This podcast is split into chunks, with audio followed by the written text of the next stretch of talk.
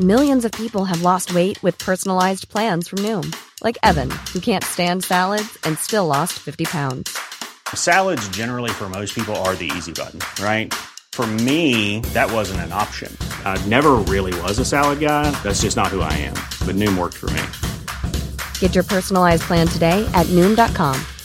Real Noom user compensated to provide their story. In four weeks, the typical Noom user can expect to lose one to two pounds per week. Individual results may vary.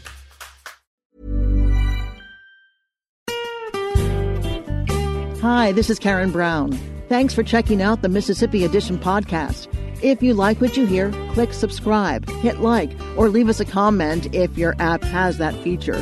Then find other MPB podcasts by searching MPB Think Radio on your favorite podcasting platform. Thanks.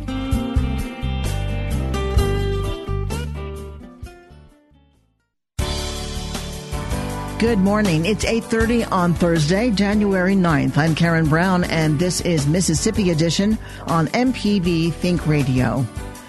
On today's show, two state house representatives leave the Democratic Party. Then, restitution centers are at the center of a new investigative story.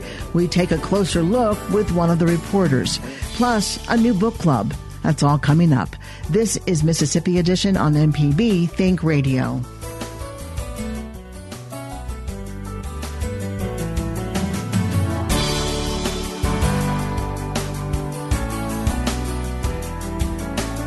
As the 2020 legislative session gets underway, two Mississippi Democrats are leaving the party to become independents. Representative Michael Evans of Preston in Kemper County says his district is about half Republican and half Democratic. He tells MPB's Desare Frazier why he made the change and what he's focusing on during the session. Well, I, I decided to go independent this time. Um, like you said, I didn't have an opponent in this time as a Democrat, and um, with all the national politics going on between the Democrats and the Republicans on the national level, and, and that bleeds over here into Mississippi. And my district is pretty much 50 50. If you look at my district, pretty much votes 50% Democrat and 50% Republican, maybe two or three points difference.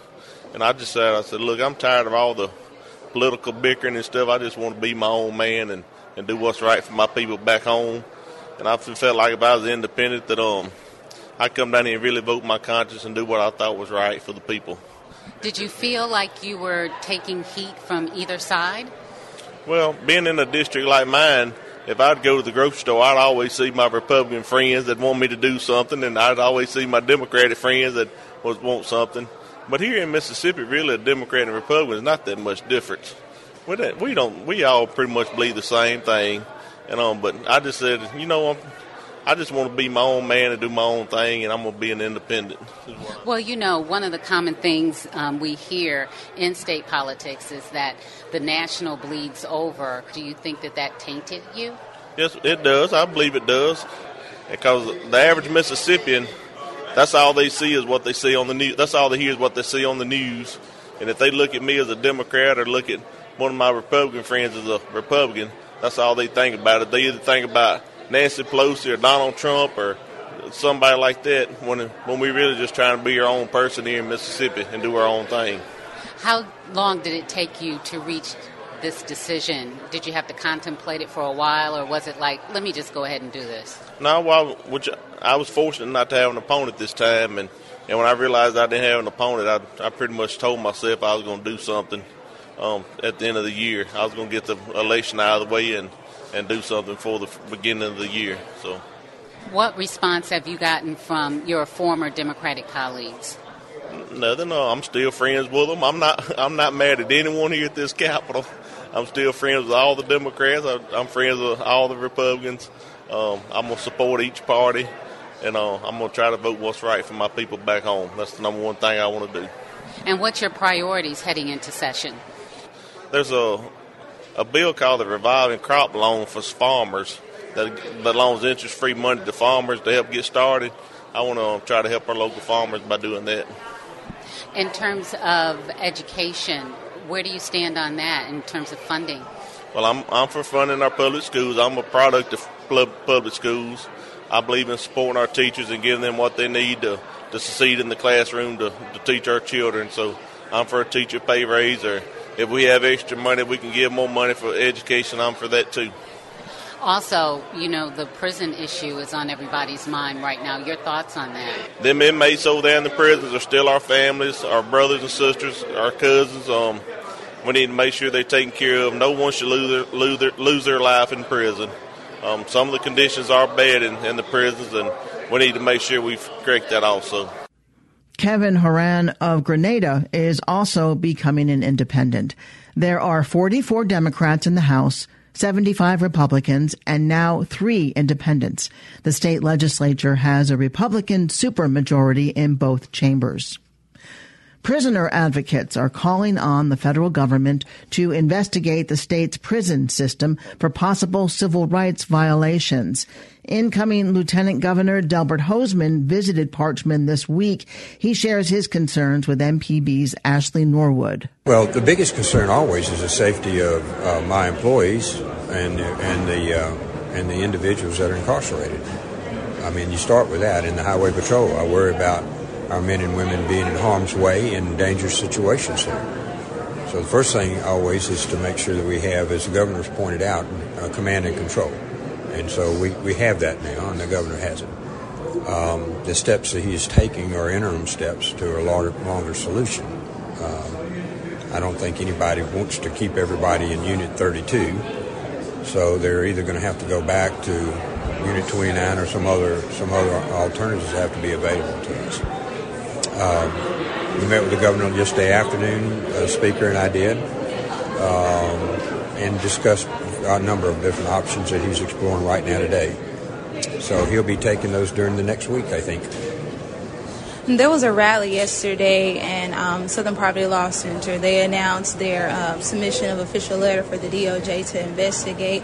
Um, do you support bringing in the federal government to investigate what's happening in our prison, prison systems? No. Tell me why.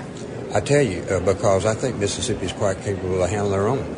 Uh, the first, that wasn't my first visit to Parchman. I went there earlier.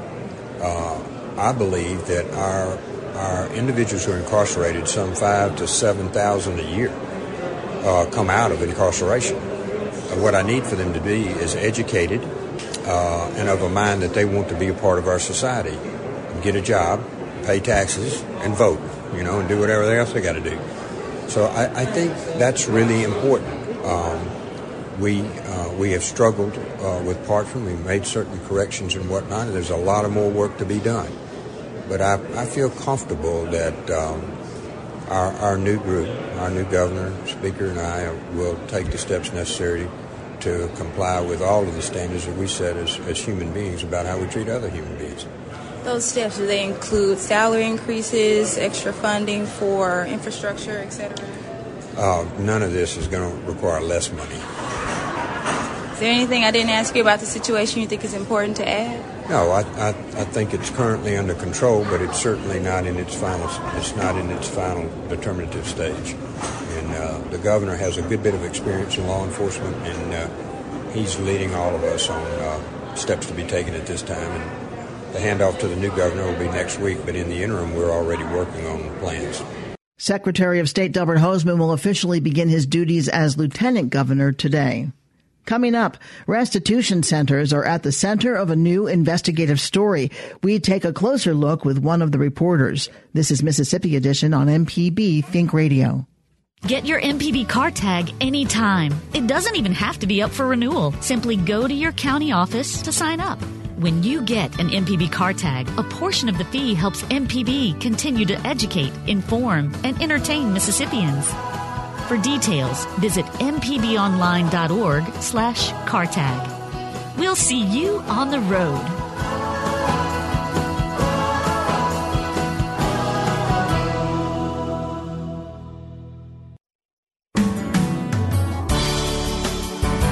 This is Mississippi Edition on MPB Think Radio. I'm Karen Brown.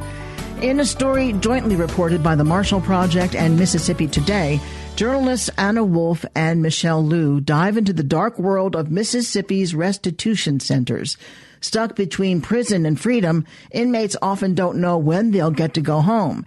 As Michelle Liu of Mississippi Today tells us, the research on this topic was extensive.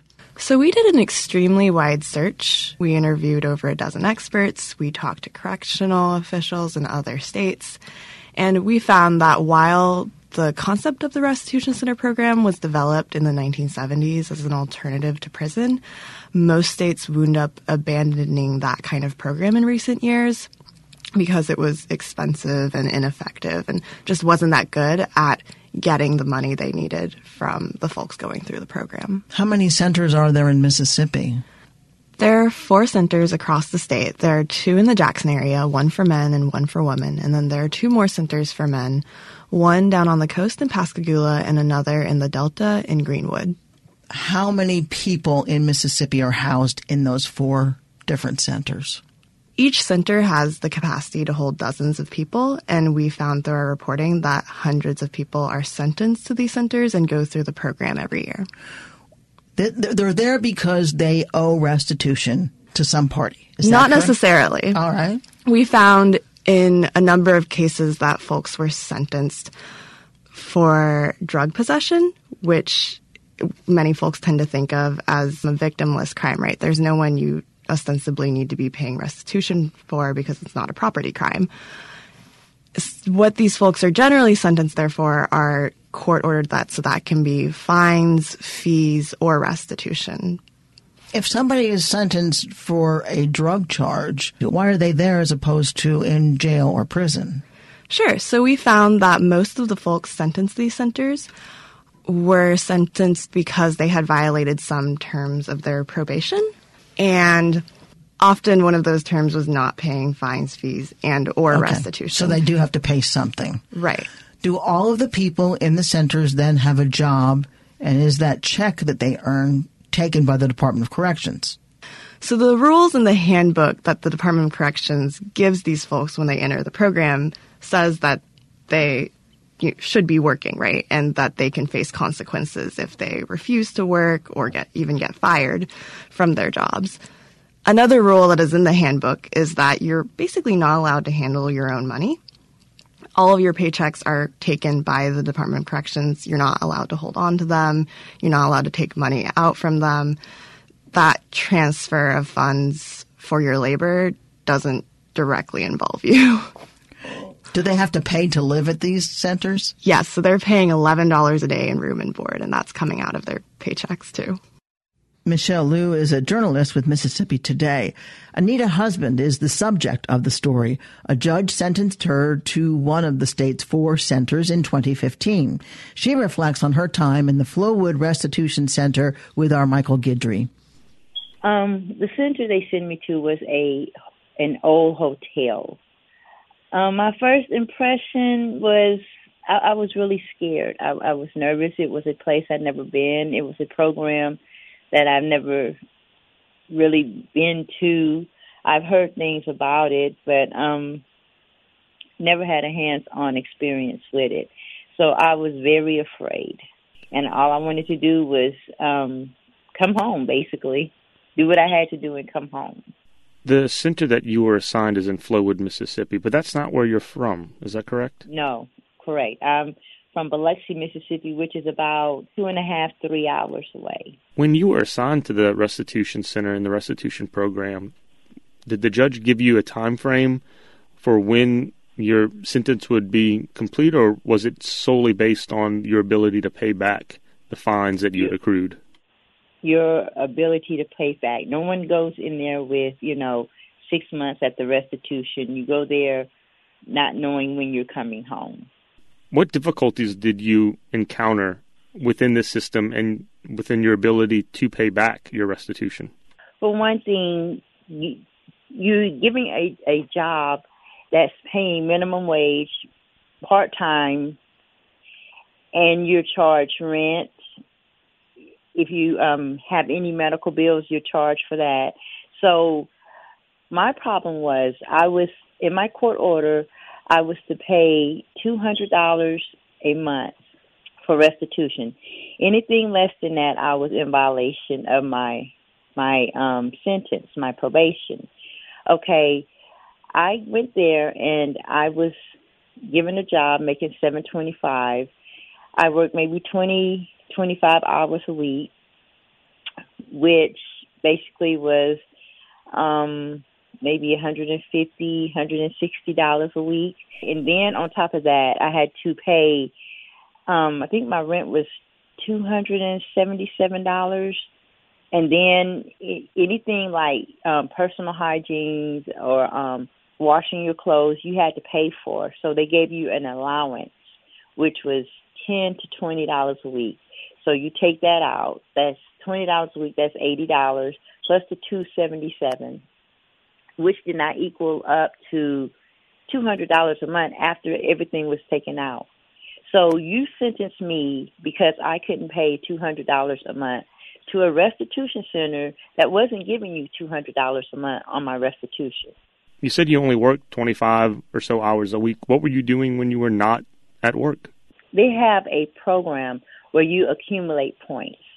Um, good points get you um, merits like a weekend home. So I would do things to accumulate points. I would um, clean up the yard. I would um, help wash the dishes after they fed the female prisoners. I would wash the van. And a lot of times I would just stay in my room if I wasn't doing that. What was your experience with the employer during this uh, during this time in the restitution system? Um, they were they were really nice. You know, they didn't treat me any different. The only thing I couldn't pick up my check. You know, um any way they could help me. You know, if they went to the re- another restaurant, they would bring me back food or you know so forth and so on. But they didn't really um discriminate because I was a restitutioner.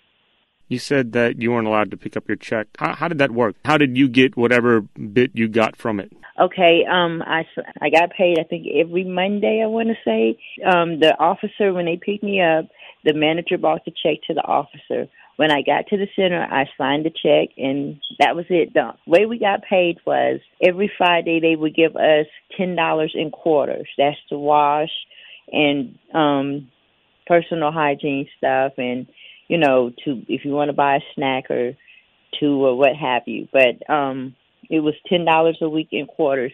They say twenty, but no one never really got twenty. We got ten.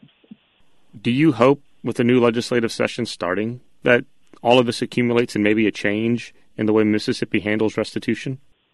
Most definitely. Um, now, for the men, restitution center is is very different. They get better paying jobs. They, you know, it's it's more of a success for them. But for the females, it's it's not an, a success. Do you think there's a reason for that? Do you can you pinpoint a reason for that? Um, jobs, pay. You know, the men um, they get jobs. Um, they have a restitution center in Pascagoula. They get on at the shipyard making thirteen, fourteen dollars an hour. You know, so therefore their their fine can be paid quicker. I think I think the judges know that it's it's a failure. Um, uh, about two months ago, I had the pleasure of going to um, court with a friend, and somebody else was sentenced to the restitution center. And um, the judge said, "So, um, what happened with you in the restitution center?" She said, "I completed it." And he said, "What?" And she said, "Yes, I can. I completed it." And he said, "Well, how did you do that?" And she said, "Well, I had um, some loved ones to pay the money for me." But the judge was shocked that she was, you know, she had completed it. So that let me know there that they know that it's not, you know, a program that's going to be successful. Find out more about Annita Husband's story in Working Towards Freedom. This story was jointly reported by the Marshall Project and Mississippi Today. The print version of this story is available at themarshallproject.org and mississippi.today.org. Coming up, we have a new book club for you. This is Mississippi Edition on MPB Think Radio. What are the top 10 ways to listen to MPB Think Radio? Number 10, the iHeartRadio app. Number 9, TuneIn Radio. Number 8, Amazon Alexa. Number 7, Google Home. Number 6, Deezer. What's a Deezer? Number 5, Spotify. Number 4, Stitcher. Number 3, YouTube. To listen to a radio station? Yeah, all the kids do that now. Number 2, Apple. And the number one way to listen to MPB Think Radio? The MPB Public Media app. Free in the iTunes and Google Play Store. What about just over the radio in the car? Yeah, you can do that too. This is Mississippi Edition on MPB Think Radio. I'm Karen Brown. Mississippi icon B.B. King spent his life playing the blues and introducing other musicians to the genre he embraced. In a new portrait of King, author Diane Williams shares the details of his humble beginnings before offering a series of interviews with bandmates and family. It's in The Life and Legacy of B.B. King. He was born in 1925 and the Delta blacks were working out as, as sharecroppers in the fields and those kinds of things. So life was really, really very hard for him. His mother had diabetes and she died young. He lived with his mother and grandmother after his parents separated and divorced. So when his mother died, went blind, died at a young age, and he stayed with his grandmother. She died not long after that, and B.B. King lived by himself for a little while. Was a really, really hard life for him, but I found so much integrity to pay off that debt as a young boy. Later on, as an older teenager, he ran the plantation owner's tractor into a barn. And then he got scared. He ran away, and that's when he went to Memphis the first time. When he came back, he paid that debt. And, and those are the kinds of things I want people to know about him. He really was a man of integrity. He was a man that cared to do the right thing. He cared about people. He wanted to, he, he traveled over 300 days a year, but he wanted people to know about the blues. He didn't, he wasn't out there just trying to make money. He wanted them to understand this journey of blues music. How did someone with such a tough background discover his own talent? I look at him as a little boy looking at soundies. Soundies where these you put your coin in and you can look and you can see famous musicians, famous actors and things like that. You know, he even saw like the Keystone Cops, but he saw people like Count Basie on these soundies. He saw how nicely they were dressed, how they performed, and, and that impressed him. And then he also listened to the music on the Victrolas and and he heard people like Blind Lemon Johnson and different older older musicians just before his time and those people impressed him. Back then blacks would dress up in suits and they would carry themselves very well and even in the Delta and Indianola before Club Ebony there was another club and he would have musicians from the region, well known musicians come, and B.B. King would be able to, even as a young boy, peek in and see these great musicians. And he wanted to be like that. He wanted to dress up in suits, and he did all of his life. The book includes a dozen interviews. Who did you decide who to talk with and why? You know, that's the funny thing. Mississippi is so full of great musicians. And I think it's my own experiences and the people that I've met and connected with. But then there were so many people that people said, you should talk to so and so. But I found as an oral historian, it is hard to talk to people, especially when they get older, their recollection, their memory, the date and timelines of things sometimes get a little bit distorted. So I talked to a lot of people that didn't make it into the book, but I had to be able to substantiate anything that connected to a time, a place, an era. And if I couldn't connect it, I had to let it go. You said that he was a man of integrity and you want people to know that. What else mm-hmm. do you want people to know about B.B. King from your book?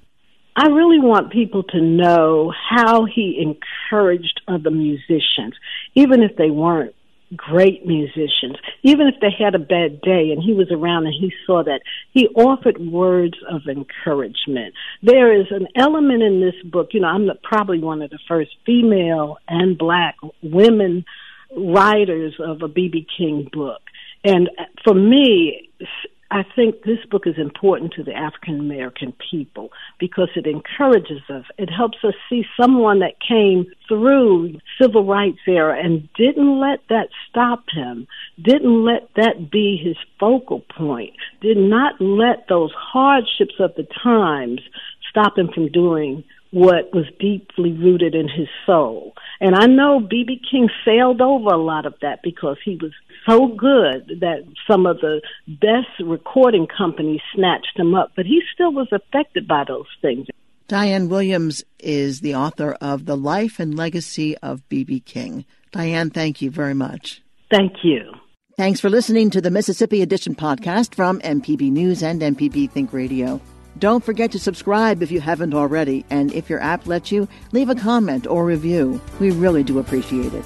Remember, you can always get in touch with MPB News on Facebook and Twitter, and fresh episodes of the podcast are posted every weekday morning. I'm Karen Brown. Thanks for listening. This is Mississippi Edition from MPB Think Radio.